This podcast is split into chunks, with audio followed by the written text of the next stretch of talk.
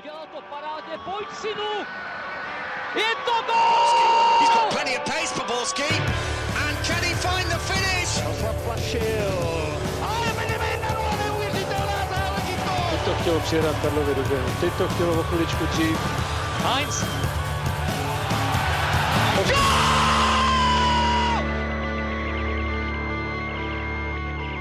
Dobrý den, Mikuláš klepe na dveře, takže doufáme, že jste nezlobili, jelikož škoda každého posluchače, který by si místo vychutnávání nového podcastu užíval kotle pekelné. Vítejte. Sparta se o víkendu totálně složila a je tu další krize letenských. Kolikátá už?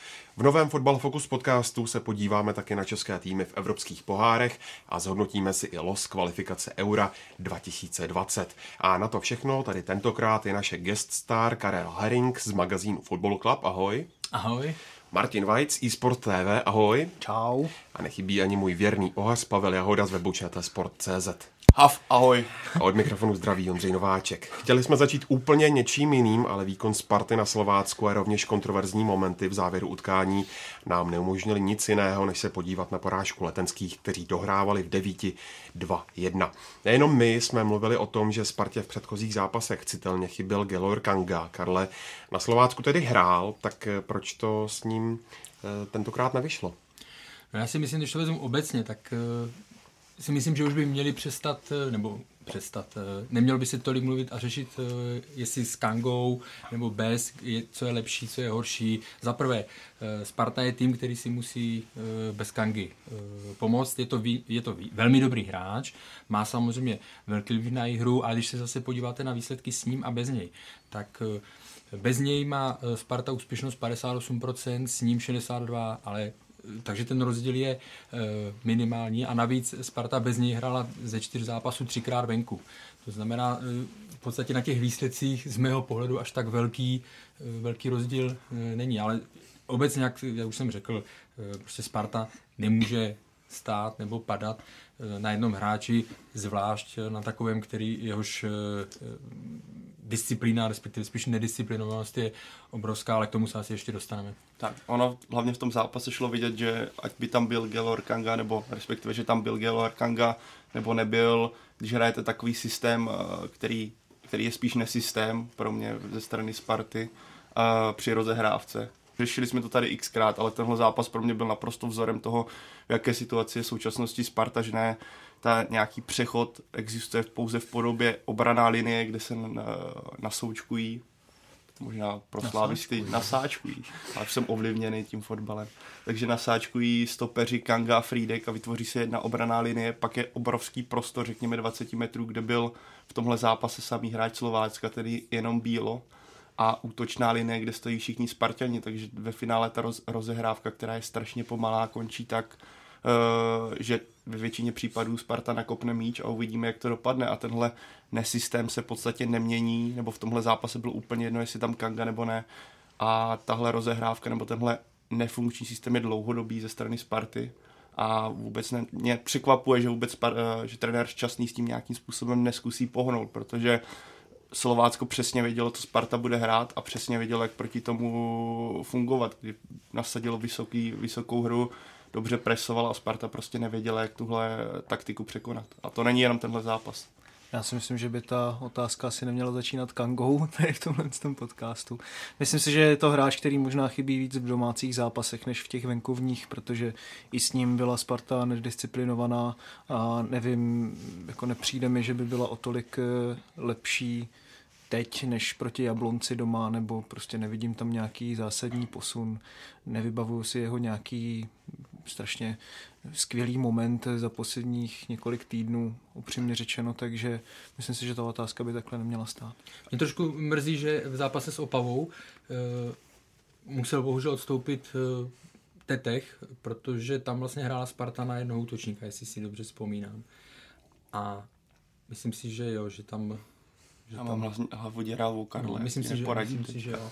Když tak, se, když tak to prostě.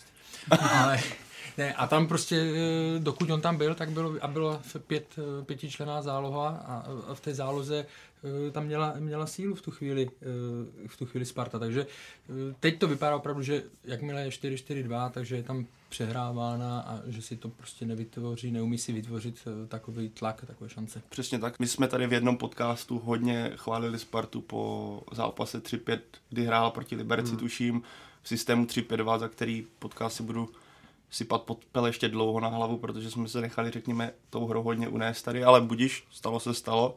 Faktem je, že mě překvapuje, že tehdy ten systém, jak teďka říkal Karel, fungoval a překvapuje mě, že od té doby trenér Šťastný od toho úplně opustil, protože ano, nepovedlo se to proti Plzni, myslím, že se to ještě nepovedlo v jednom zápase, ale to snad neznamená, ta Spar- pro mě je současný kádr Sparty nastavený právě na tenhle systém, který by měl fungovat a to současné rozestavení čtyři čtyři dva prostě v poslední době vůbec nefunguje a že tam není žádný pokus o nějaký progres nebo o nějakou výraznou změnu, když ta hra není dobrá. Mě prostě ze, Sparty, ze strany Sparty překvapuje a přijde mi to takové, že nevím kudy, nevím kudy a nic se na tom nemění. Když se podíváme na to utkání, které řídil sudí Příhoda, tak tři písknuté penalty, dva vyloučení hráči. Jak si na to nazíral, Martina?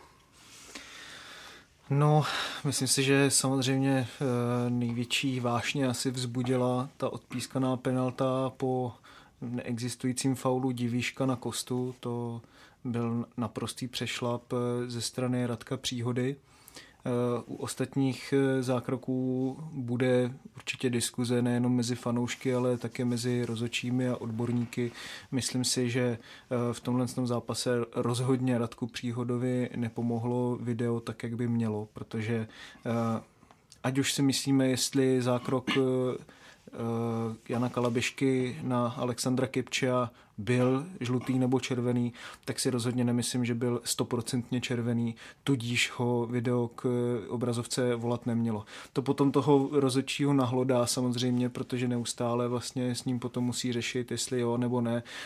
Z toho podle všeho tedy vyplývala i ta červená karta pro Guélora Kangu, kde já si myslím, že by se to klidně dalo přejít taky žlutou kartou.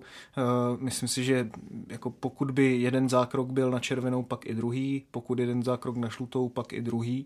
Tady asi bych to nechal takhle. A co se týče červené karty pro Eldara Čeviče, tam já bych osobně, já nemám moc rád, když se za takovéto zákroky dává červená karta, protože to nebylo jako Zidanova hlavička, to fakt ne. Tam to bylo nějaké lehké postrčení. Můžeme si třeba vybavit podobné postrčení hlavou u e, Michála Kremenčíka v jednom ze zápasů domácích Plzně. Tam se řešilo ještě přišlápnutí, taky to řešil Radek Příhoda, ale dělal, že to nevidí, což se v těchto situacích, podle toho, co jsem tak nějak měl možnost zaznamenat, se to často řeší, takže tam ho zase volalo video, ale zase si myslím, jako, že jestliže mu chtěl za tohle dát červenou kartu, tak vlastně by si to mohl obhájit. Hmm. Tady je spíš problém v tom, že teďka, pokud vím, tak Jiří Kureš, člen komise rozhodčích, včera vystoupil v Dohránu Plus a v podstatě Radka Příhodu za všechny tyto ani ne přešlapy sepsul a můžeme se bavit, proč tomu tak je. Samozřejmě, protože Radek Příhoda už byl vyškrtnut z listiny mezinárodních rozhodčích. Je to velice jako jeden z nejzkušenějších, nebo možná s Pavlem Královcem úplně nejzkušenější český rozhodčí na té mezinárodní scéně a jeden zápas se mu teďka opravdu nepovedl, nebyla to jenom jeho chyba. Samozřejmě jako nechci ho omlouvat, protože to, co vlastně se stalo v té poslední minutě nastavení, tak ten jeho výkon, ať už si myslíme, naše názory jsou jakékoliv, hrubě znehodnotil a to bych mu teda přičítal k neduhu. No, to, co, to, co Ines to řekl, shrnul to všechno a to, co Martin zmínil s tou komisí rozhodčích, tam opravdu je potřeba rozlišovat i to, že ano, Radek Příhoda udělal řadu chyb, oni mu sečetli nebo vyčetli úplně všecko, ale tam je potřeba někdy tady ty výroky brát trošku, zasadit do kontextu, protože on opravdu není, řekněme, favoritem nebo oblíbencem, oblíbencem současné, současné garnitury.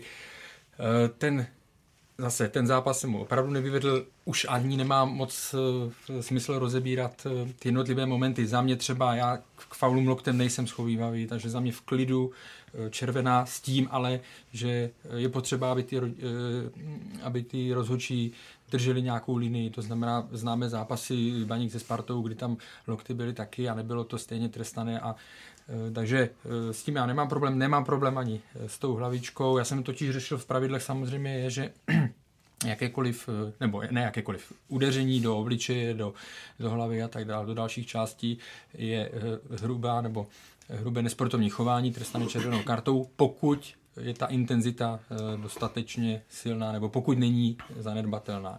A teď se samozřejmě můžeme bavit o tom, co je zanedbatelný u úderu hlavou. Samozřejmě Zidane byl extrém, ale pro mě už třeba tady tohle, kdy on udělá ten pohyb dopředu, pro mě a není to jenom takové to tlačení čelem, jo. Ale zase to se bavíme v té, v té zóně, a kdybychom tady měli pět rozhodčích, šest rozhodčích, tak tři řeknou jo, tři řeknou ne, kdyby to bylo off record, oni by to eh, na svá ústa neřekli, asi. Ale co byl ten největší problém, a Martin o tom mluvil, je eh, to nad, eh, nadprůměrný počet a zbytečný počet eh, zásahů videorozhodčího. Hmm. Protože ten má zasahovat v případech, ne kdy je to padesát na padesát a pojď se podívat, jestli jestli jo nebo ne, ale prostě když je ke zjevné chybě, což ke zjevné chybě došlo. V té poslední minutě s tou penaltou tam ho zavolali naprosto správně a on bohužel přesně, velmi špatně se rozhodl, asi už možná pod tlakem všech těch, všech těch okolností, protože ty vlastně velké, velké jeho předchozí verdikty šly proti Spartě, tak možná prostě tam funguje samozřejmě psychika, takže možná to chtěl nějakým způsobem kompenzovat. A když ho volali k prvnímu zákroku, podle mě ho nemuseli k němu volat a možná zase v tom fungovala ta, trošku ta psychika, že když už tam podruhé běžel a podruhé by, to, což byl Kanga, a podruhé by zase nic neukázal, podruhé by neopravil svůj verdikt, tak už by to zase dostal potlak, že proč teda to video nepoužívá a tak dále. To znamená, poučení z toho si myslím je, že video jako ano, ale oni se musí ještě ty e, obě strany sehrát opravdu a dů, důrazně si říct, nebo důsledně dodržovat, že ho povolávat rozhodčího jenom v zásadním, při zásadním pochybení. Ne při tom, pojď se podívat, možná jo, možná ne, pak tam máme z toho ty tříminutové, e, ty tříminutové prodlevy. No, tady si myslím, že pro ty videobíjce v tom českém fotbalovém prostředí, tak tenhle ten zápas byl ukázkovým příkladem, protože ještě ke všemu, když se na to podíváme, tam byl v úvozovkách faul Martina Friedka právě před tím momentem, kdy Čivič hlavičkoval mm-hmm. právě toho Kuchtu, takže a t- tam vlastně Příhoda dal žlutou kartu, přičemž to žádný faul nebyl, a tohle to zase video řešit nemůže. Jo. Takže i ta komunikace mezi hlavním a videem v tom zápase prý teda rozhodně nebyla ideální a bezproblémová, takže to tomu taky určitě nepřidalo. Myslím si, že opravdu je potřeba se zamyslet nad tím, jak právě tomu videu v součinnosti s hlavním rozhodčím co nejvíce pomoci. Pořád je to v plenkách, řekněme, byť už ten progres by měl být znát, ale jenom se vrátím k víkendu. My samozřejmě teďka řešíme boje, nebo boje, debaty, ano, ne, ano, ne, výhody, nevýhody, dělá z toho guláš, nedělá z toho guláš video. V Anglii byl, bylo derby, hmm. Arsenal, Tottenham. Yes. A tam samozřejmě se dostala situace, kdy Tottenham měl výhodu pokutového kopu po nafilmovaném pádu.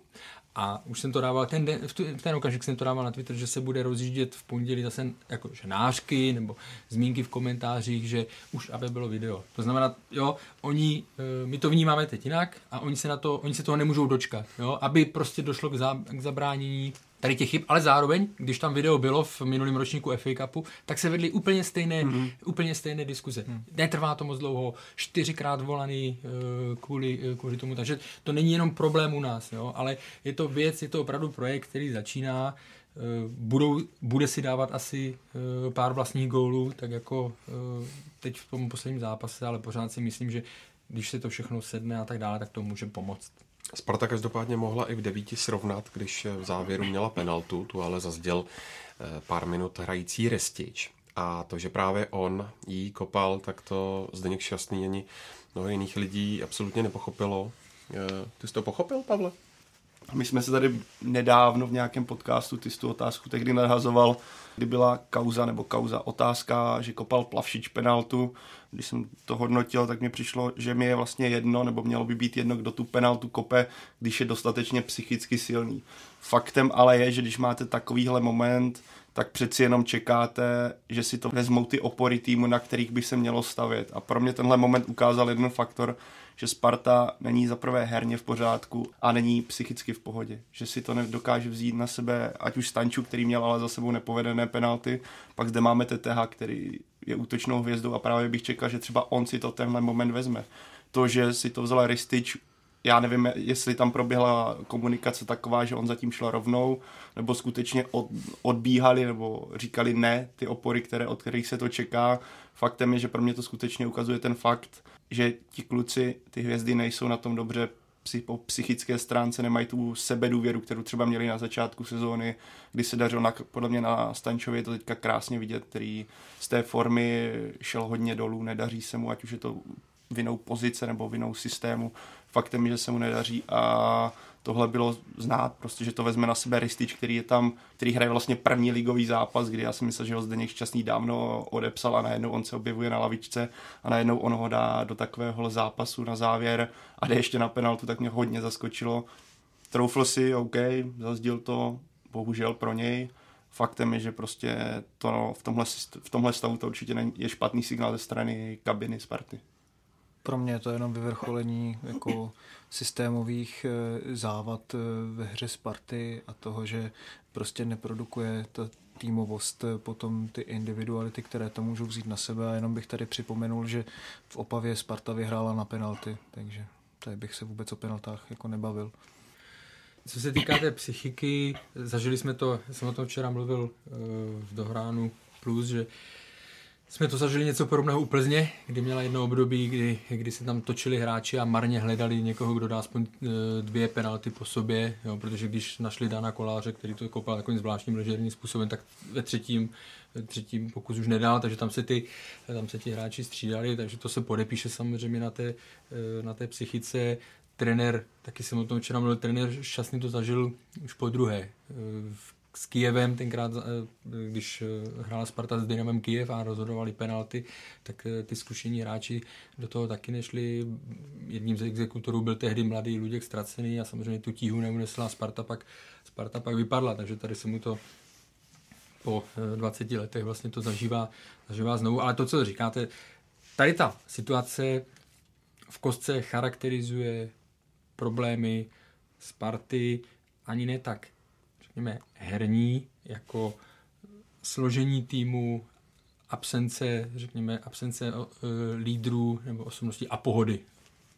Sparta měla v tenhle moment podle mě i smůlu, že byl vyloučený Kanga, protože jestli bych věřil, on by šel znovu. On by šel určitě, znovu jako, on šel znovu já jsem, když jsme viděli, když jsme měli tu středu ty penalty, tak jako je, jestli někdo suverénně kopl penaltu, tak to byl on, to, že on ji zazdil v prvním poločase, si myslím, že to byla jedna, která by se neopakovala. On je splachovací, takže já si myslím, že on by si to klidně vzal a nabombil by to do šibenice. V jeho případě bych se o to moc nebál, ale je vidět, že takový hráč tam prostě není další. Kouč Šťastný okamžitě po utkání mluvil o pokutách, které přijdou. Je to správná cesta, Martina, nebo co by se ještě mělo dít? Není to správná cesta. Chtěl byste tak nějak rozvádit? Já nevím, já si myslím, tady prostě o pokutách jsme se tady bavili xkrát a vždycky jsme říkali, že pokuty nejsou správná cesta. Pochopil bych to u týmu, jako je třeba Viktorka, jo, kde je třeba někdy problém s disciplínou, ale já si nemyslím, že ve Spartě je problém s disciplínou. Ale tam si myslím, že se to týká pokuty čistě za ty červené, za ty červené karty, v rámci nějakého, které jsou normálně nastavené, akorát, že budou na té nejvyšší, na té nejvyšší možné hranici, nebo takhle jsem to pochopil já. Ale s tím souvisí i další věc. Co Zdeněk Šťastný a jeho setrvání ve funkci trenéra Sparty. Jak na to nahlížíte? Kouč Šťastný řekl, že už vyhlíží konec podzimu, takže zřejmě asi má indicie, že minimálně do podzimu zůstane. To bez pochyby. To bez pochyby. Ale? Ale ono je, já samozřejmě vnímám rozladění fanoušků Sparty, protože prostě to není jejich, řekněme, nebo není to jejich oblíbenec, mají k tomu své důvody. Na druhou stranu jeho okamžitý konec. Nemůžete udělat něco aniž byste neměli náhradní nebo nějaké řešení, ale smysluplné. smysluplné řešení. Což no, na Sparty dlouhodobý problém. Což přesně tak, občas se nějaké právě takové rychlé řešení udělalo a nepomohlo to, nebo promohlo to jenom krátko, krátkodobě, takže tam bych jako při, přišlo, přišlo by mi to v tuhle chvíli laciné, abychom volali, že prostě musí skončit, že a tak dále. Jo. A myslíte, že by se něco takového stalo, kdyby Sparta neuspěla v tom poháru v Opavě? Tak teďka neuspěla proti Slovácku a má dvanáctibodovou ztrátu na Slavii, jo, takže pro ně možná horší, já jako nevím, já stala jenom liga, ve které už to má hodně hodně ztra... no. nevýhodnou pozici, že jo, ale já já si prostě myslím, že Spartě se za celý podzim povedly čtyři poločasy, hmm, hmm. pět poločasů. Za posledních osm zápasů má bilanci dvě výhry, dvě remízy, čtyři prohry. Teď dlouhodobě je to, co se týče jako obecně výsledků Sparty, umístění v jednotlivých sezónách, nejhorší série od sezóny osmdesát dva osmdesát tři, to je třicet pět let. Sparta ani teda opravdu nevypadá, že by se někam posouvala, že by měla nějakým způsobem věřit té nastolené cestě, ale ta nastolená cesta nezahrnuje pouze jedno jméno trenéra.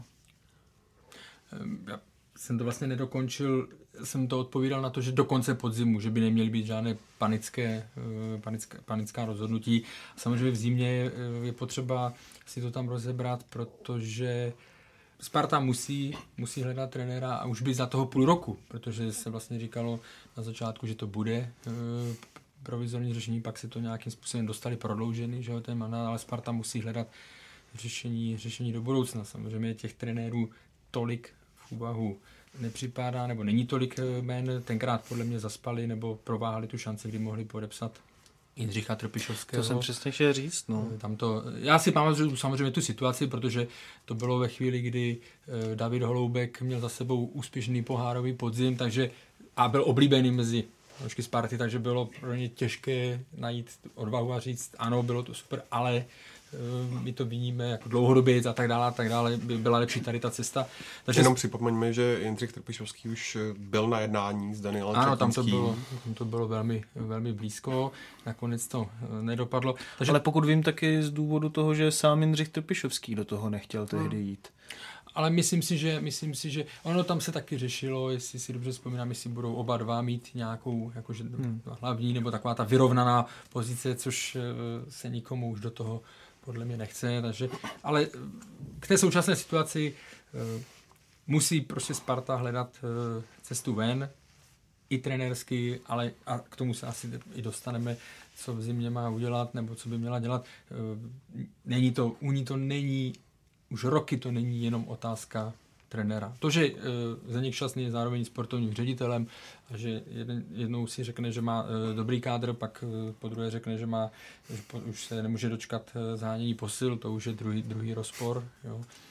Je správně, že je sportovním ředitelem. To je právě paradoxní, že jeden týden uslyšíte, že Sparta má nejlepší tým a přesně ho má lepší než Slavie. No, no, no. Další týden vám Zdeněk Šťastný řekne, že mu chybí posily na X pozic a že se těší do podzimu, nebo na konec podzimu. Pro mě to je jenom symbol toho, že neví, jak z té šlamastiky ven, a Martin to tady podle mě řekl, od, ono od té, máme tady nějakou statistiku, Sparta od své první prohry, která vlastně přišla mm, hodně mm. pozdě, patří vůbec k nejslabším týmům z celé ligy, protože od té doby není schopná se vrátit hmm. do nějakého rytmu. A já už jsem tady naznačil na startu, mně prostě přijde, že Zdeněk Šťastný v současnosti příliš neví, co s tím týmem udělat. On po Pavlu Hapalovi samozřejmě, my jsme ho tady tehdy chválili, jsme ten progres, bylo, je to podle mě zná třeba, vrátím se na jménu Kanga, je to, bylo to zná na těch zahraničních hráčích, že svým způsobem šli kupředu. Teď mi ale přijde, že Sparta stagnuje a není tam nějaký pokus o radikální změnu. Pořád se tam dávají stejní hráči víceméně, pořád se hraje stejný systém bez jakékoliv výrazné změny, i když to nefunguje.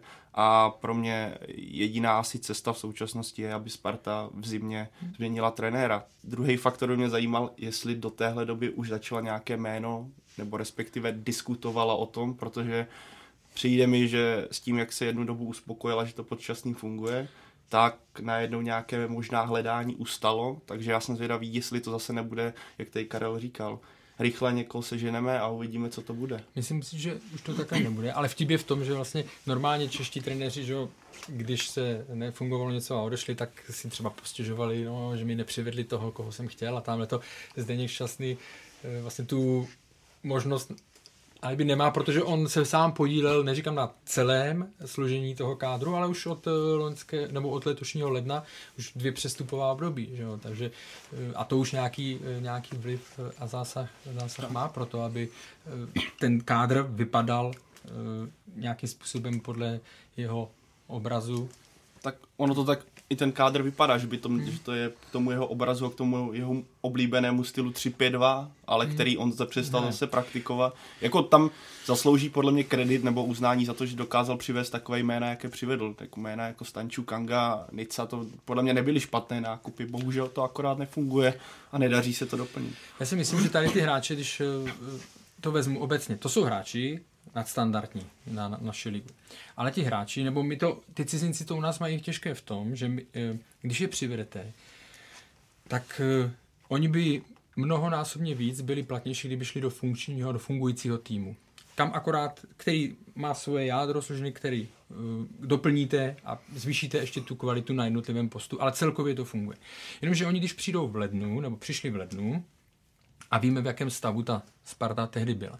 A teďka oni přišli dvě velká jména a teď se řekne, a vy vlastně, a ta zodpovědnost se dá na ně. Vy nás teďka musíte uh, vyvést z té krize a tak dále. Ale oni přijdou do ligy, kterou neznají, přijdou v zimě, přijdou, uh, možná ji i trošičku podcení, ale ta naše liga, ať je jakákoliv, tak má svoje specifická, specifika. Je fyzicky náročná, je takticky uh, hodně spoutaná a tak dále. A pro ně to není jednoduché a v podstatě je vůči nim až nefér, že po dvou měsících, byť samozřejmě jsou to velká jména, dostali hodně, uh, mají vysoký plat, aby se stali lídry, aby táhli, táhli tu Spartu hned hned od prvního, prvního okamžiku. Jo. Takže ta, ta jména jsou výborná, ta jména, pokud by se uh, připojila do fungujícího týmu, tak by tu kvalitu ještě zvýšili, ale prostě když stavíte dům, tak musíte mít základy, nemůžete si koupit e, super okna nebo střechu, já teď ne, nic lepšího mě nenapadlo a, a věřit, že, že všecko bude, že to bude všecko stát a fungovat. Já bych tam ještě jako řekl, když se teda bavíme tady o téhle z té otázce, mě překvapuje, že se ta otázka případného konce Zdeňka Šťastného ve Spartě neřeší daleko víc, než se řešila doteď. I po tiskovce zápasu se Slováckem vlastně ani nepadla otázka na to, jestli přemýšlí o dalším působení ve své funkci. Myslím si, že Sparta by neměla, tak jako to dělala v minulosti, přemýšlet o tom, jestli po třech nepovedených zápasech se jde z nějaké nastolené cesty, ale musíme se taky podívat, jestli tam nějaké znaky nastolené cesty jsou, prostě nejsou. A nebyly ani loni pod Strmačonem a to si prostě musí uvědomit sportovní a obecně klubové vedení, že jestli tam teda vidí nějaký progres nebo nevidí nějaký progres. Ve Spartě, když se podíváme na individuality, pokud Zdeněk Šťastný, jak si tady Pavel jako skvěle připomenul, říká, že Sparta má individuálně lepší tým než Slavie, tak v tom případě se musíme podívat na ty jednotlivé individuality, jak se ve Spartě zlepšují nebo nezlepšují. Podívejme se na Josefa Šurala. Je to lepší hráč, než když přišel z Liberce? Podívejme se na Vladimíra Coufala. Byl by na stejné výkonnostní úrovni, jako je teď ve Slávii. Podívejme se na Uroše Radakoviče. Jeden z nejlepších stoperů v loňské sezóně. Hrál v systému, který mu vyhovoval. Bez něho je stoperská dvojice Olomouce v podstatě v rozkladu. Je to hráč, který teď dílem toho, že prostě na sobě má veškerou tu individuální zodpovědnost, prostě dělá určité chyby, ale s těmi hráči se jednotlivě prostě musí pracovat, aby své chyby neopakovali. I hráč jako Guélor Kanga. Prostě nevěřím tomu, že je naprosto nepoučitelný a pokud je, tak se musíme ptát, proč ho tedy Sparta přivedla do svého týmu. Je Nikolas Stanciu rozdílovým hráčem? Podle mě není. Není. Není stabilním rozdílovým hráčem pro Spartu a není jim dlouhodobě a tak dále a tak dále. A jestliže Sparta přiváděla ty své posily za tolik peněz a dávala do nich takovou důvěru. Například nejsem si jistý, a k těm posilám se samozřejmě dostaneme, ale vůbec si nemyslím, že ta otázka má být, jako jestli Sparta přivede jednoho hráče, který na tom konkrétním postu posílí víc než třeba, dejme tomu, Srdan Plavšič, který měl být v tuhle fázi už úplně jinde výkonnostně. Například. Jo, to se bavíme o jednom jako z těch mnoha hráčů. A to samozřejmě je otázka i Zdeňka Šťastného, který za poslední rok měl možnost si poskládat ten tým do velké míry podle svých představ, ale není to jenom otázka jeho, tam musí být nějaká korektura ze spousty stran v rámci spartanského klubu a já jako upřímně nevím, jak to probíhá komunikace a všechno, ale prostě když se podíváme na ty jednotlivé výkony, tak proč ti hráči opakují stejné chyby? Pak to vypadá špatně i vzhledem prostě k tomu člověku, který je tam přivedl. Jestli teda máme uvěřit tomu, že je to všechno teda vina těch hráčů. No. Zásadní tam je to, co jsi řekl, ten progres. Já si na to, když jsem se připravoval, tak jsem si to projížděl. Přesně tady to mě napadlo. A jediný hráč za těch posledních dvanáct měsíců, který přišel, včetně teda beru lednového, a tak jestli, možná jsem na někoho zapomněl, ale jediný hráč je... dva, jedna... Tetteh. Benjamin Tetteh. Omlouvám se, že jsem neřekl přesný jméno. A, a vím, že jsem neobjevil Ameriku, ale, ale, ale je to tak, jo, protože... Ale... A my jsme možná, promiň, my jsme možná, jsme se k tomu v té jedné z těch otázek mohli asi následně dostat, co vlastně ta Sparta má během té zimy udělat. Já třeba nemám, to slovo koncepce už je zprofanované a tak dále, já už jsem trošku už to mám. Ale, ale všimli jste si, že jsme zatím neřekli ani jednou automatizmy, ani koncepce, no, ani ale chyba. chemie. Chyba, chyba. Ale já si nemyslím, že teď, a ty jsi to už naznačil, teď v tom zimním období se samozřejmě bude mluvit o posilách, ale bude se mluvit o jednotlivých posilách, přesně jak ty říkáš, post za post, jestli tohle. Ale prostě pokud chce někdo obecně postavit silný tým ne na jednu sezonu, ale vybudovat, řekněme, já nevím, dynastii, nebo jak to nazvat. Aby to třeba Sparta mohla nakopnout, tak se to bude vytvářet dva roky, protože vy musíte mít základní jádro. A teď nebudu mluvit o tom, jestli to jádro musí být české nebo ne, ale musíte tam mít, musíte tam mít prostě ten celek, nebo tu osu, okolo které se to bude točit. Nemusí to být české, jak říkám, Chelsea měla osu jasnou, roky danou, Čech, Terry, Lampard, Drogba, dva z toho nejsou Angličani a kolem nich se to, kolem nich se to to, točilo nebo prostě střídalo. Takže musíte mít jasně dané jádro, zdravé jádro, které vám pak v kabině si to ukočíruje. Musíte mít typy vítěznou mentalitu. Já si nepamatuju hráče, který bych řekl naposledy, že to byl jako vyloženě vítězná, vítězný typ, vítězná mentalita, který by byl prostě naštvaný. Jo? On zrovna možná, nej, nebo ne nejbliž, ale někdo, kdo to tam trošku umí, jako by rostoje ten, nebo u koho mi přijde, že to není jednobici, tak někdy e, chovaná příště je zrovna ten Kanga a mám i takové jakoby, zprávy z kabiny, že aspoň mu to není jedno, i když, když, anebo respektive, že když ví, že hrál blbě, tak to, tak to přizná, jo, a že jsou tam jiní, kterým v podstatě si myslí, že hráli dobře, i když jim to vůbec nevyšlo. A to chci říct, že prostě ten, v tom to není žádná věda, prostě jak se stavit úspěšný tým, ale bude to trvat Bude to trvat nejedno přestupové období, bude to trvat dva roky. Musí se vybírat i podle charakteru hráčů. To tady zaznělo opravdu, zase se budeme vracet ke Kangovi. Já si pamatuju, když mě jeden člověk oslovil, ať o jednom českém hráči mu podám nějaký report, tak z těch čtyřicet otázek, které jsem dostal, se patnáct týkalo charakteru. Možná už jsem o tom mluvil. Jestli je do kolektivu v pohodě, jestli je to samotář, jaký je přístup k tréninku, jestli má rodinné zázemí, jestli má rodinu nebo jenom přítelkyni, jestli má rád noční zábavu a tak dále.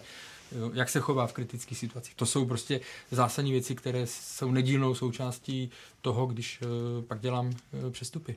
Jo, já, já se vrátím bych... jenom k jednomu věci, který řekl Martin. A, a to je zase takový to přesně ten kolotoč, do kterým se točíme a v kterým se točí Sparta. A zmínil dobře Nikolas Stanciu, že není rozdílový hráč. Teď není rozdílový hráč, ale on by byl rozdílový hráč, kdyby ten systém, o kterém... Proti Spartě tak, byl ta, v poháru. Tak. A, proti Spartě. Proti Spartě. No, proti Spartě. To, to byl, no, myslím, jako v já, evropské v boji. Já, jako takhle za Sťavu. Za Sťavu, za Rumunsko. Pardon, jsem to dostal zkoušel. Ale tam on byl, že jo? A za Rumunsko on taky je, ale akorát potřebuje. Tak já bych to teďka zase trošku... Podívej, o Messim víme, že je to prostě bůh fotbalový, rozdílový hráč, ale pokud ten tým kolem něj nefunguje, což se ukázalo na mistrovství světa třeba, tak taky není rozdílovým hráčem. Taky bychom o něm řekli, Messi není v ten moment rozdílový hráč. Platí to i o Neymarovi, protože fotbal je týmový sport. Je to ten fotbal furt vychází z toho, že můžeme se bavit o tom, kdo by měl dostat zlatý míč, a jestli správně, že dostane Luka Modrič zlatý míč. To je úplně jedno, pokud ten tým nefunguje, tak nikdy nemůže vyniknout ani ten jedinec, a to platí v případě Sparty extrémně. Tím pádem Nikolas Stanciu, který je na českou ligu úplně nikde jinde, nedokáže předvádí výkony, jako kdyby byl průměr, v některých zápasech, jako kdyby byl totální šedý průměr české ligy, protože to nefunguje. Já bych se ještě vrátil k tomu, co jsme se bavili předtím o tom vedení a tak dále.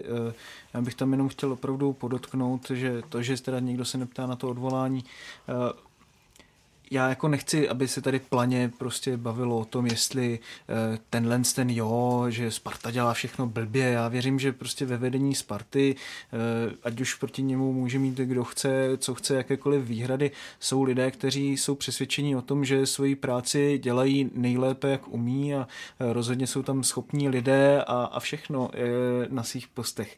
Ale je to největší český klub, který samozřejmě vyvolá nějaké vášně a, a rozhodně budou lidé, kteří budou říkat, hele, vy nám vyčítáte něco, protože nemáte rádi Spartu, nebo jste zaujatí proti tamhle těm, nebo o něm, nebo nevím co, tady fandíte jedni Strahovu, nebo jedni Letné, nebo nevím co, jsou tam jiné zájmy, ale e, já musím říct, že jako mě na Spartě záleží, e, protože si pamatuju, že i díky ní, tomu, jak prostě hrála v Lize mistrů, tak jsem ji jako malý kluk sledoval a i díky ní jsem prostě přičichl k tomu fotbalu a oblíbil jsem si ho.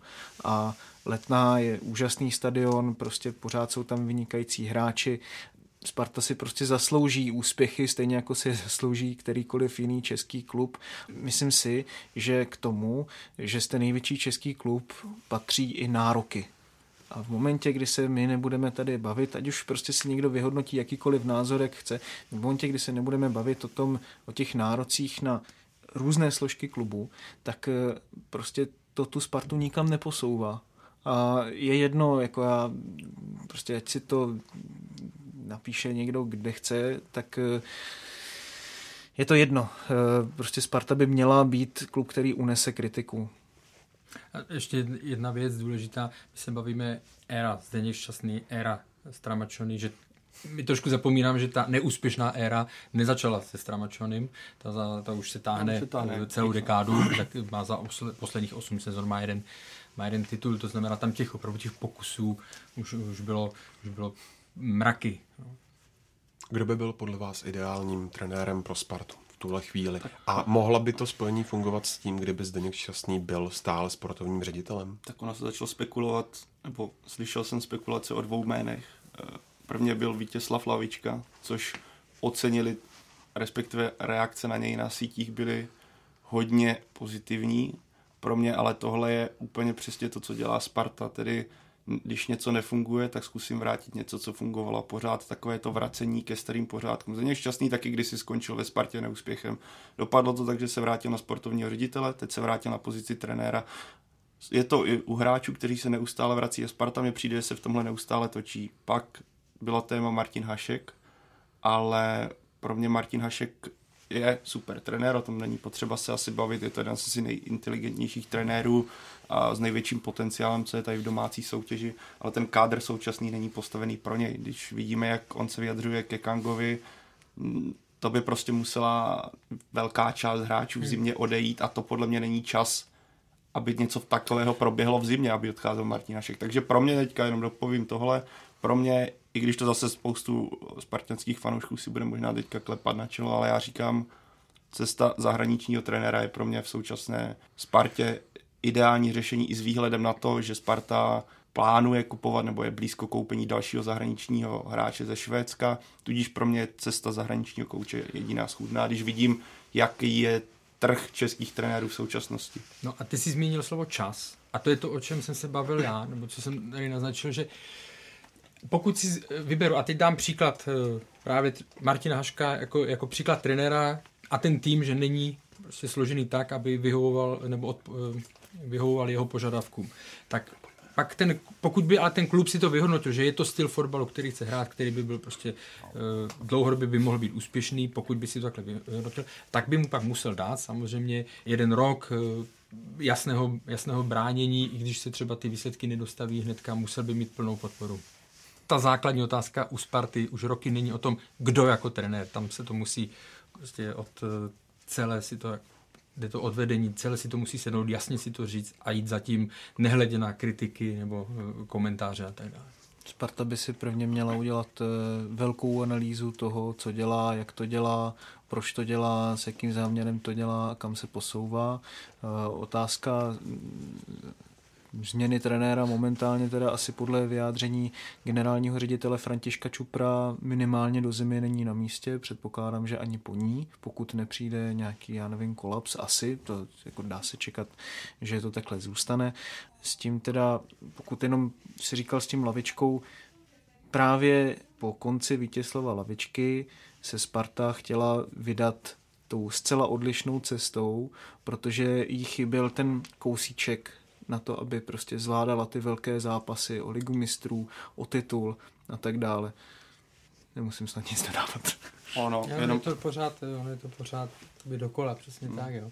E, jako trenér Lavička odcházel e, a až bylo, nechci říct, že byl dehonestován, ale prostě on tam odcházel z té Sparty a to vedení jako bylo s ním velmi nespokojeno, že neumí plán, že nenajde plán B, že nezvládají velké zápasy. A to už se zase vracíme k té vítězné, ale vracíme se k vítězné mentalitě. Přesně tak, měl plán A, ale k vítězné mentalitě. A tam prostě ve Spartě už mi typy hráčů s vítěznou mentalitou chybí roky. To porovnáme s Plzní jenom. Plzeň postavila dynastii na tom, svoji dynastii, to znamená, tím beru pět titulů, že tam má, ty hráči nemusí být oblíbení v celkovým tom, ale v té, na tom hřišti, když máte Davida Limberského, můžete ho nesnášet, můžete ho milovat, ale prostě pro ty soupeře mají respekt a ten hráč je tam do, a do poslední chvíle udělá tohle, aby zvítězili, a u Sparty to nevidím. A což je vidět i ve výsledcích ve velkých zápasech, kdy opakovaně selhává. A já už jenom dodám, jak jsi říkal Karli čas, tak ono je to příklad podle mě Slavie, když to vezmeme jarní část, kolikrát fanoušci Slávy nadávali na Jindřicha Trpišovského a, a spílali vedení, proč nenechali Jaroslava Šilhavého. Podívejme se teďka, ti, kteří kritizovali Jindřicha Trpišovského, najednou jsou nadšení, jakého trenéra Slávie má, a bylo to přesně jenom o tom vydržet nějakou tu překlenovací období, kdy si ten tým zvykal na nějaký, ale tam byl přesně vidět, je tam idea, jakým směrem ten klub má jít. A to musí přijít. Pokud má přijít nový trenér, tak tohle tam musí být nastaveno. Bude třeba ten přesně jaro dopadne pro Spartu asi špatně v tom případě, pokud ten trenér bude chtít udělat nějakou radikální změnu, ale myslím, že by to potom mohlo nést ovoce, ale to si musí hlavouní vymyslet, a, jak to udělat. A to měl ještě Jindřich Trpišovský výhodu v tom, že ten tým byl dobře připravený. On to převzal tak. Po Jaroslavu Šilavém, ten tým byl nějakým způsobem, nebo byl úspěšný, získal titul, nevyšlo mu podzim v poháre, respektive nepostoupil ze skupiny, ale ten tým byl dobře složený, dobře připravený, to znamená, on nemusel začínat od, od píky, řekněme.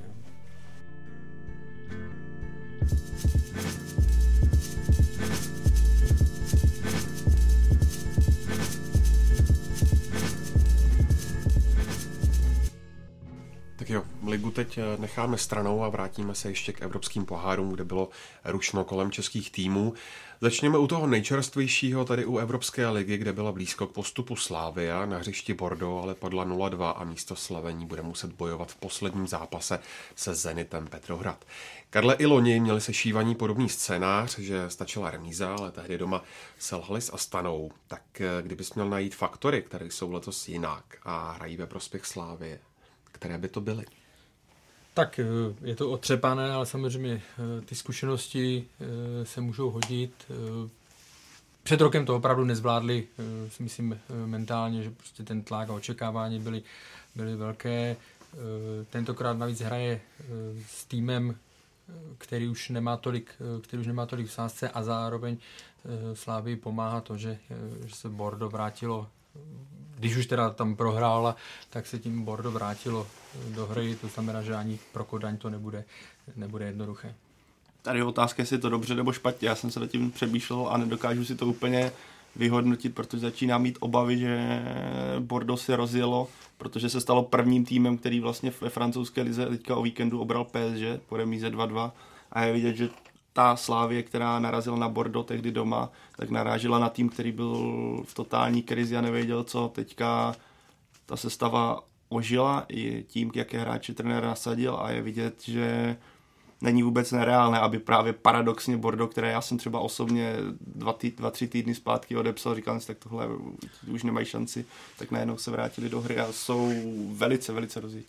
Když se ptáš na ty odlišné faktory, tak mě na tom vlastně přijde u té Slávy, kdybych vybral přídavný jméno, fascinující asi z toho, že před tou Astanou jsme se báli, že si Slavie nevytvoří dostatek šancí a že to prostě bude takový zápas, kdy nebude dostatečně kreativní, a to se přesně stalo. Prostě tam chyběla nějaká e, myšlenka směrem dopředu a, a vlastně směrem dozadu. Tam se Astaně tuším povedl jeden útok za celý zápas. Teď proti Zenitu se vlastně bojíme totálního opaku, že Slavie právě bude nezajištěná směrem dozadu a že nepromění veškeré ty šance, které si vytvoří, stejně jako to bylo právě v tom venkovním zápase na stadionu Krestovského. Takže je to vlastně strašný paradox, nebo je, jenom to vypovídá o té cestě, jakou tu Slavie za ten celý rok byla schopná ujít. Jako, každopádně je silnější, tak, když to porovnáme. Je nepředvídatelnější, ale silnější. Ano, ale je, je lepší, je vyzrálejší. Nebude to jednoduché a pokud by to nevyšlo, tak by to bylo vlastně první takové velké... Už by se to dalo nazvat selháním, protože když vezmu tu jejich cestu, kterou chtějí jít, tak v rámci té bylo určitě úkolem postoupit z této skupiny. Pro mě zůstává jako stav, který jsem říkal posledně, Slavia podle mě musí postoupit. Prostě musí s tím týmem... Zvyšuješ tlak, ne? Zvyšuju. Teďka myslím, že se klepou, když to poslouchají před zápasem. Takže, pánové, omlouvám se, ale prostě musíte. Jako... Pro mě je trošku zdvižený prst varovný, když vezmu, zmínil tady, bylo tady zmíněný první zápas se Zenitem, který Slavia zvládla. Bohužel to dopadlo tím jedním gólem a bohužel tam nedala nějakou branku, ale hra, Zenit totálně přehrávala. Ale od té doby, když vezmeme oba zápasy s Kodaní, které zvládla výborně dozadu, ale dopředu už to tolik nefungovalo, a teďka Bordeaux, tak to byly takové tři výkony, kde už to nebylo tak dominantní ze strany Slavie, která do té doby ale hrála dobře. Takže tohle je pro mě takové, aby, zatímco v lize to zvládá, aby dokázala se probrat i víc v té evropské lize, protože v tom Bordeaux to pro mě bylo velké zklamání, víš, jak jsme se bavili v posledním podcastu. Očekával jsem úplně něco jiného, ne tak špatnou Slávy, kterou jsme viděli. Já bych tam jenom jako ještě pozoru těch ligových výkonů, jo? Protože ty teďka třeba ani v Opavě, ani v Karviné to nebylo tak úplně ideální. Sice si vytvořili dost tutovek a na tu českou úroveň to stačilo teda bohatě, ale co byl ten domácí zápas mezi tím, co Slávy odehrála? Jestli vůbec nějaký tam byl mezi tím? Si to teďka nevybavuju nějak, ale... Tabula rasa. No, počkej, tak já... No nic, prostě to je jedno. Já si jenom teďka nevybavuju ten domácí zápas, pokud tam nějaký byl mezi těmi evropskými zápasy, a vlastně si říkám, jako, že Slavie teďka v těch posledních týdnech obecně, jo, že to není ze její strany tak úplně ideální. Ona má tu, zase co se bavíme, tu vnitřní sílu a tu vnitřní uh, mentalitu, to oni mají. Uh, Samozřejmě Bordeaux, to byl styl, o tom mluvil Jindřich Trpišovský, to je styl hry, se kterým se nepot, nepotkáte v lize, rychlost hráčů a tak dále. Bordeaux chodí, mohlo jít do otevřené obrany, takže, ale celkově to byl velmi, velmi nepovedený výkon. Tam to na ně dolehlo a možná je dobře, taky jsme to už vydávali v minulosti, že když dostane tým takhle facku, třeba v tom předposledním zápase, tak v tom šestém už bude mnohem jinak koncentrovanější a mnohem připravenější na to. Dokonce to byl takový, i před tím rokem to byl takový podobný scénář, prohrálo se doma s Villarrealem tehdy ze Slávie, myslím, že po solidním výkonu, možná opravte mě, ale myslím, že tehdy se s Villarrealem to nebylo vůbec špatné, takže byl velký optimismus a pak to dopadlo špatně. Ten, ale jak říká Karel, to Bordeaux je možná ideální fackou, protože ze strany Slávie tam, tam vůbec nezahráli ti hráči, od kterých se to čeká. Záloha nedokázala podržet míč. Bordeaux právě tím, jak se vytáhlo, tak i takové ty automatizmy a ty funkční systémy, co tam jsou v té hře, tak najednou nebyly. A myslím, že třeba nasazení Matouška se bohužel v tom utkání nepovedlo. On vůbec nevěděl, nebo nedostal se vůbec k míči, nevěděl, kam si naběhnout. Často tam byla diskomunikace nebo disharmonie mezi těmi řadami. Takže to ukazuje na jisté varování, ale pořád Slavii v tomhle věřím.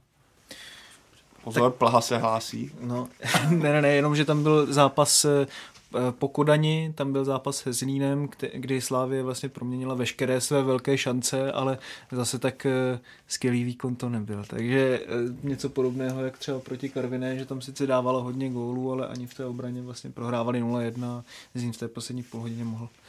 A myslím srovnat. Si, že na druhou stranu, jako samozřejmě nejde ten podzim odehrát i výsledky, i herně tohle. A ty výsledky dělá, dává góly, takže to si myslím, což je pozitivní, že Slavia dokáže i v těch zápasech v lize, kdy se jí třeba tolik nedaří herně, dokáže vyhrávat. Protože když přijedete do Opavy, když přijedete do Karviné, do Ostravy, tak tam už musíte, tam počítáte s válkou. Jo? Tam už to nezvládnete jenom fotbalově, tam už se tomu musíte vyrovnat.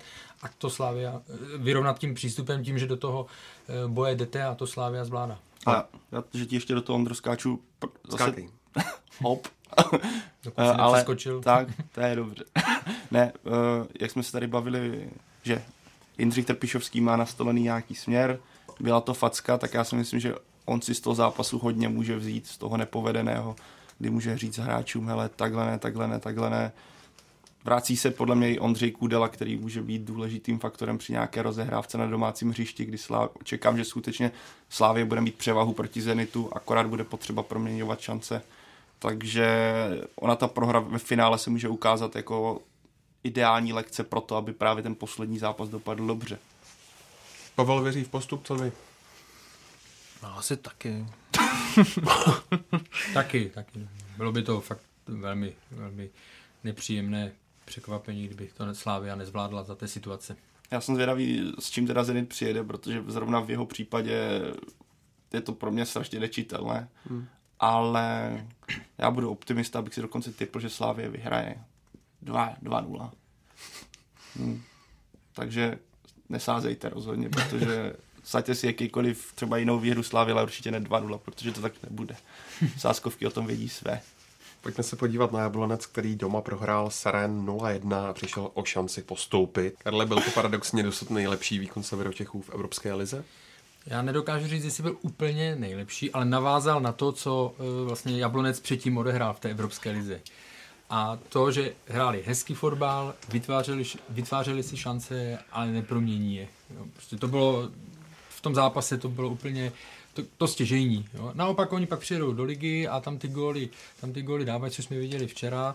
Mimochodem bych chtěl Jablonec ocenit za to, jakým způsobem, na, na to, že to je Nováček, tady v té podzimní skupinové fázi, tak jakým způsobem zvládají zápasy po Evropě, tak to se málo kdy u českého, ne, nejenom u českého, ale myslím, že se to málo kdy vidí, protože vždycky se to řešilo u Plzně, se to řešilo u Sparty, u jakýchkoliv týmů, u Zlína se řešilo, že vždycky se dokáže namotivovat víc na ten pohárový a ne na tu ligu, ale Jablonec to zvládá a prakticky trenér Rada tu sestavu nemíchá, to hrajou ve dvanácti, ve třinácti lidech, takže klobouk dolů za tohle. A co se týká toho zápasu, říkám, navázali na to, co, co předvedli v předchozích zápasech.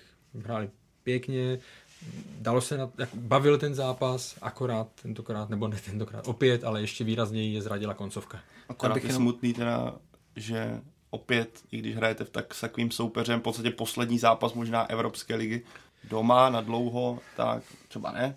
U Jablonce už mě to nepřekvapuje. Tak, tak. Jako mě to nepřekvapuje, jen konstatuju, že je to prostě strašně smutný obrázek, když vidíte tým, který navíc je skutečně kvalitní a hraje, jak říkal Karel, atraktivní fotbal podle mě v tom zápase. A Jablonec, líbilo se mi, že do toho nešel žádným ustrašeným stylem, šel do toho skvěle, hrál dobře, jako co se týče napadání, měl spoustu šancí, tam je bohužel to bylo takové to utkání, kdy můžete mít tisíc šancí a on vám ten gol prostě nepadne. Martin Doležal se rozstřílel do výborné formy a tohle byl takový ten zápas blbec, on sám po zápase mluvil o tom, že to bere na sebe, protože to zazdíl spoustu, měl pravdu, že to zazdíl spoustu, pak bych to na něj neházel takhle, ale myslím, že kdyby on vzpomínal, tak si nevybaví dlouho utkání, kde by zazdil tak jasné šance, kdy tam byl sám mezi stopery, měl hlavičku, trefil břevno. Bohužel ta finálovka, mě chyběl tam větší možná klid a možná i ta, budu se opakovat, co jsme někdy říkali, možná i trochu větší zkušenost s tím, že hrajete proti takovému soupeři v nějakém evropském poháru a zatímco domácí ligu, na to jste zvyklí, takže tam je větší pohoda v té koncovce, tak tady najednou od sebe máte větší očekávání, víc chcete se ukázat v té Evropě a to vám možná, možná to trochu Jablonci svázalo nohy. Každopádně i přesto, že věděli, že končí, tak podle mě předvedli výborný výkon a použiju klasické okřídlené kliše, klobouk. Je to jako obdivuhodné, co Jablonec zvládá v té lize, jo? Protože když si vezmeme, že má o dva body víc než Sparta a to má na svém kontě pět odehraných zápasů v Evropské lize, tady často se objevují, jako i v podcastu jsme to kolikrát říkali, že pro, ty, pro tu Evropskou ligu nebo tu Evropskou konfrontaci je lepší, když jsou v ní kluby české, které jsou zkušenější právě na té evropské scéně, proto je třeba lepší, já nevím, když je tam Sparta než Jablonec.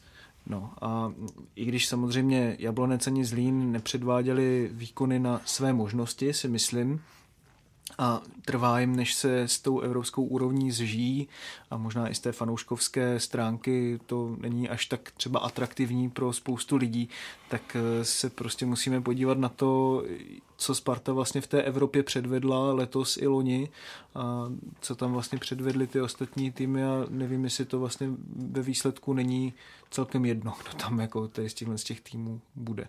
A ještě když bych tady jako měl vlastně popřemýšlet jako to srovnání se Spartou, vezměme si, že Jablonec trénuje Petr Rada, Spartu už Zdeněk Ščasný, dva takový velcí arcirivalové. Jak...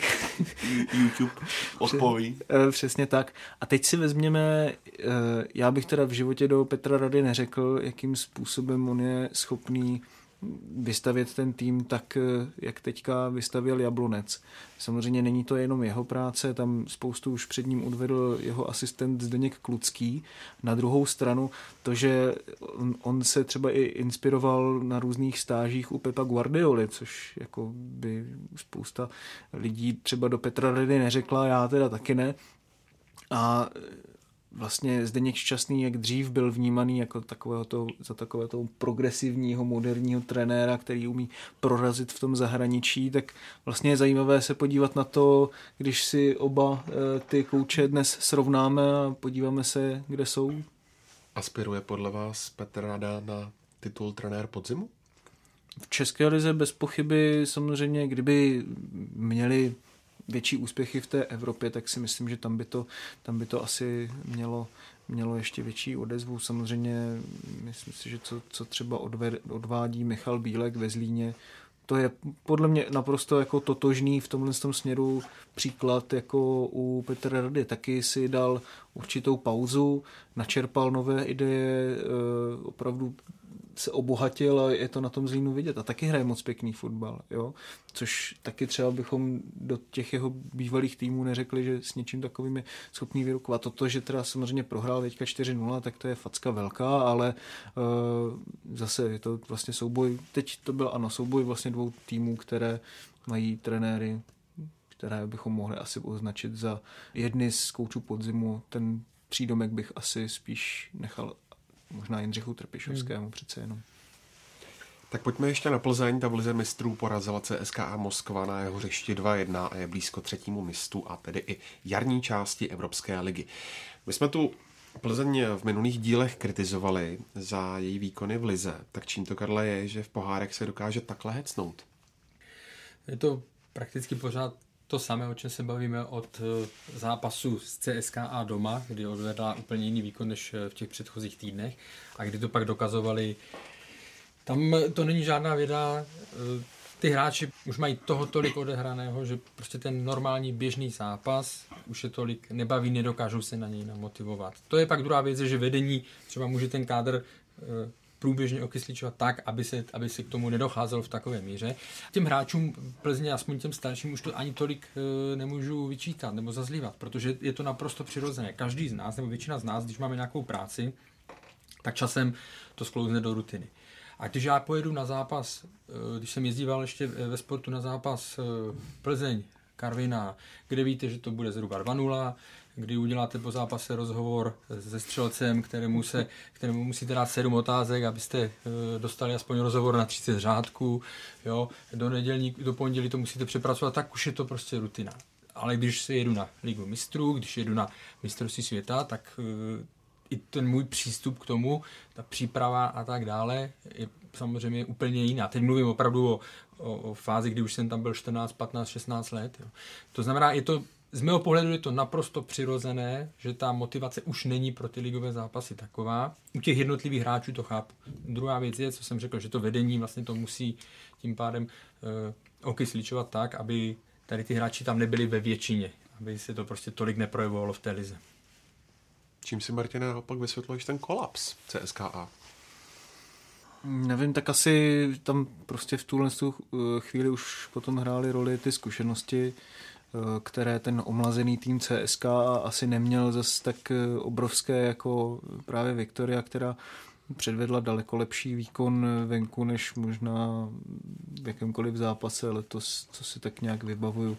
Takže ten její výkon svým způsobem byl trošku zázračný, jo, ale na druhou stranu člověk pořád ví, že toho ta Viktorka je schopná. Potom, když si dokáže pomoct těma standardkama, což je prostě potom ta věc, jakože když máte jednu věc navíc, buď to může být rozdělový hráč, nebo právě tady ty standardky, které ta Plzeň umí, tak je to potom vždycky hmm. strašně, strašně přínosné. A já mám, musím říct, jako radost za to, jak se chytnul třeba Roman Procházka v tom týmu, protože je to vlastně jedna z těch mála posil, které v podstatě už teďka tvoří neodmyslitelnou součást toho týmu. Neříkám, že je dokonalý a že nedělá chyby, ale je to zase jeden z těch právě hráčů, jak si říkal, který vytrhne ten tým trošku z té rutiny a dokáže ho třeba i hráče jako typu Tomáše Hořavy nebo Patrika Hrošovského trošku jíst nabudit. A třeba na tom Hrošovském je to vidět taky prostě stoprocentně, že ta jeho výkonnost v těch evropských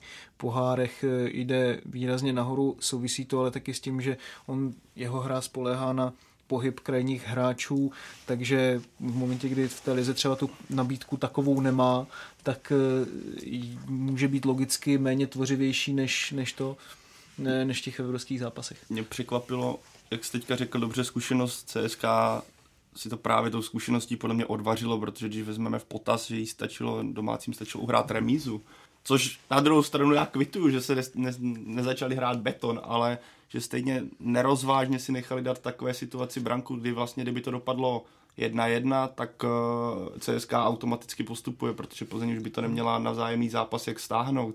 A já když si na ten zápas teďka vzpomenu, tak po prvních třiceti minutách jsem si říkal, hele, tak tohle je prostě vraždění nevinátek a Plzeň poznává skutečnou tvář Ligy mistrů, protože jak hrál mladý tým C S K, teda rychlost, jak jednoduše otvírala doma, jak jednoduše otvírali domácí obranu uh, Plzně. To, to jsem si skutečně říkal, hele, to může dopadnout tři čtyři nula a bude vymalováno. Navíc s tou penaltou, což zase chválím Plzeň, že dokázala i v takové chvíli se zvednout, protože to by byl direkt pro kdejaký lepší tým. Bylo v tom faktor štěstí. Vypadá to taky právě o tom charakteru Romana Procházky. A faktor teda, který musíme podle mě zmínit, je pořád štěstí, jako to, ten zejména ty góly, ten Procházkův byl takový, a když jsem to viděl, tak mi přišlo, že to špatně trefil. Myslím, že tam ten faktor, u těch gólů faktor štěstí byl, ale tím nechci jako dehonestovat výkon Plzně, který se zvedlo, začali hrát lépe kombinačně, ale jako hlavním viníkem toho, že Plzeň asi, doufám, půjde dál, je neskušenost C S K, které si to prostě takzvaně podělalo samo. Tam je, to je velké vítězství Pavla Vrby, ten zápas, i vzhledem k před, předzápasové tiskové konferenci, protože on tam přesně o tomhle mluvil, že by to mohla být výhoda Plzně. Bylo třicet minut odehraných a prostě se začalo, no jo, zkušenost na, na sociálních sítích, zkušenost blablabla. Od té šedesáté minuty to bylo to, co říkáte, nádherně vidět, kdy to C S K A, oni totiž, podle mě tam se řešilo i to před zápasem, že ještě mají šanci na postup z druhého místa. Proto oni, když to bylo jedna jedna, tak oni místo, aby opravdu vyzrálý tým by prostě čekal, zkusil by to ještě, ale tam to od té šedesáté minuty bylo otevřený směrem nahoru, směrem dolů. A ta Plzeň si na to počkala a oni hráli opravdu až naivně. C S K A v tady té fázi tady v té fázi, protože zkušený tým by si to prostě na tu remízu pohlídal. Tým se v podstatě rozsypal systém, a když si vzpomenu tu první půlku, jak bránili v tom Jasně. kompaktním bloku na polovině a vůbec Plzeň do ničeho nepouštěl. A v druhé polovině, jak Karel říká, otevřená obrana, najednou rozlítaný, nepodrželi balon. Tam se prostě C S K sesypalo, ale, ale i díky ještě, Plzni. I díky ale ještě jednu věc ale... potřeba říct, protože teď už to vypadá, že Plzeň postoupila. No, jako, že, ne, že se o tom mluví tak, je to podáváno tak, že už je na jaře. Samozřejmě, že je velká pravděpodobnost, že tam bude, protože Real Madrid by neměl prohrát doma z C S K A, ale Ani mám pocit, že se to až moc jako bere, ano, už postupujeme. Na jednu stranu Real je ve stavu, kdy člověk u něho skutečně neví, jak to bude vypadat, protože ta forma je pořád hodně neustálená. Taky bychom si mohli říct, Řím přijede do Plzně s Bčkem, jenže Řím je teďka v herní krizi a trenérovi hrozí jako reálně vyhazov, takže on tam nemůže přijet s tím, že hele, vlastně ten výsledek je úplně jedno, tak prohrajeme v Plzni. Naopak si myslím, že on tam se bude chtít chytit, což v Plzni určitě nenahrává, ale já budu optimista. Minule jsem byl skeptický vůči Plzni, zdravíme, zdravím Vlastu Vláška takhle na dálku, protože to trefil přesně. Já ne, takže já budu optimistický a věřím, že to Plzeň zvládne, ale pořád bych neslavil, neotvíral šampaňské rovnou, protože to ještě není určitě rozhodlé. To jsme viděli by the way v tom prvním poločase, že C S K A skutečně tu kvalitu má s těmi mladými kluky.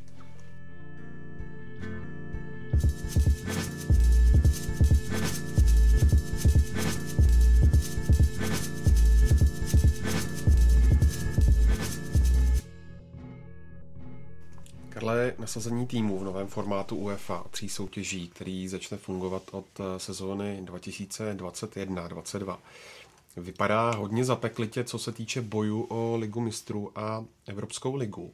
Soutěže, které jsou koeficientem horší než patnácté, což by mohlo potkat i Česko, tak by hráli až ten třetí pohár.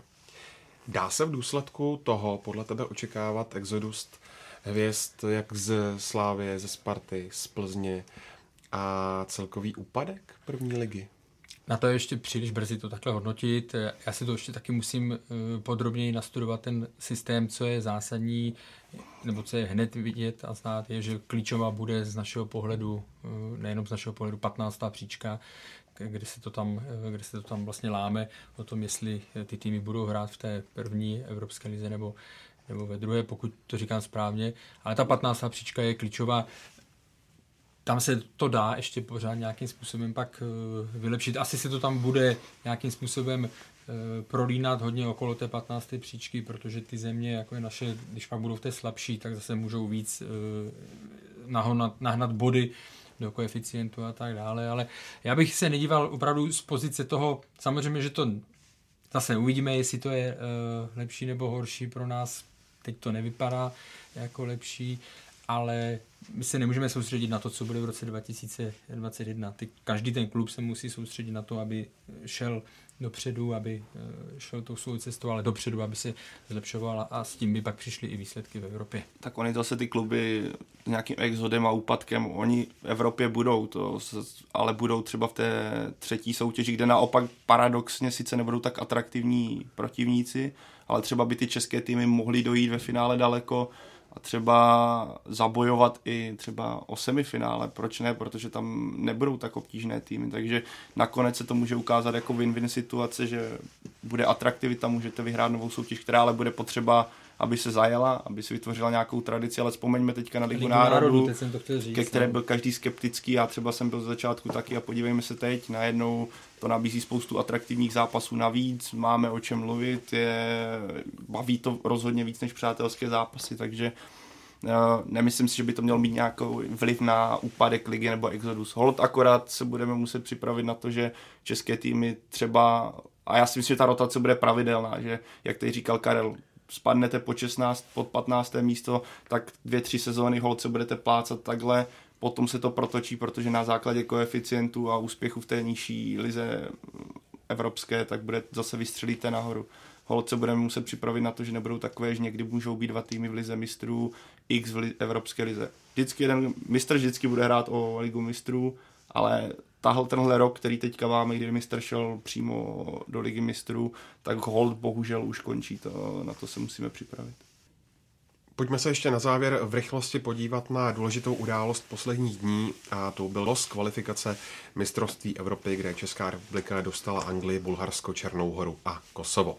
Mají podle vás čeští fotbalisté na postup a případně, pokud ano, tak z kolikátého místa? Jsou papírově i týmově podle mě nej, druhý nejsilnější tým v té skupině, takže pokud by nepostoupili na euro, tak by to byl obrovský neúspěch, si myslím. A e, myslím si, a psal jsem to i na Twitteru, že e, český tým, mělo by mu vyhovovat i to, jak ty týmy hrají dlouhodobě nebo jakým fotbalem se ty národy prezentují.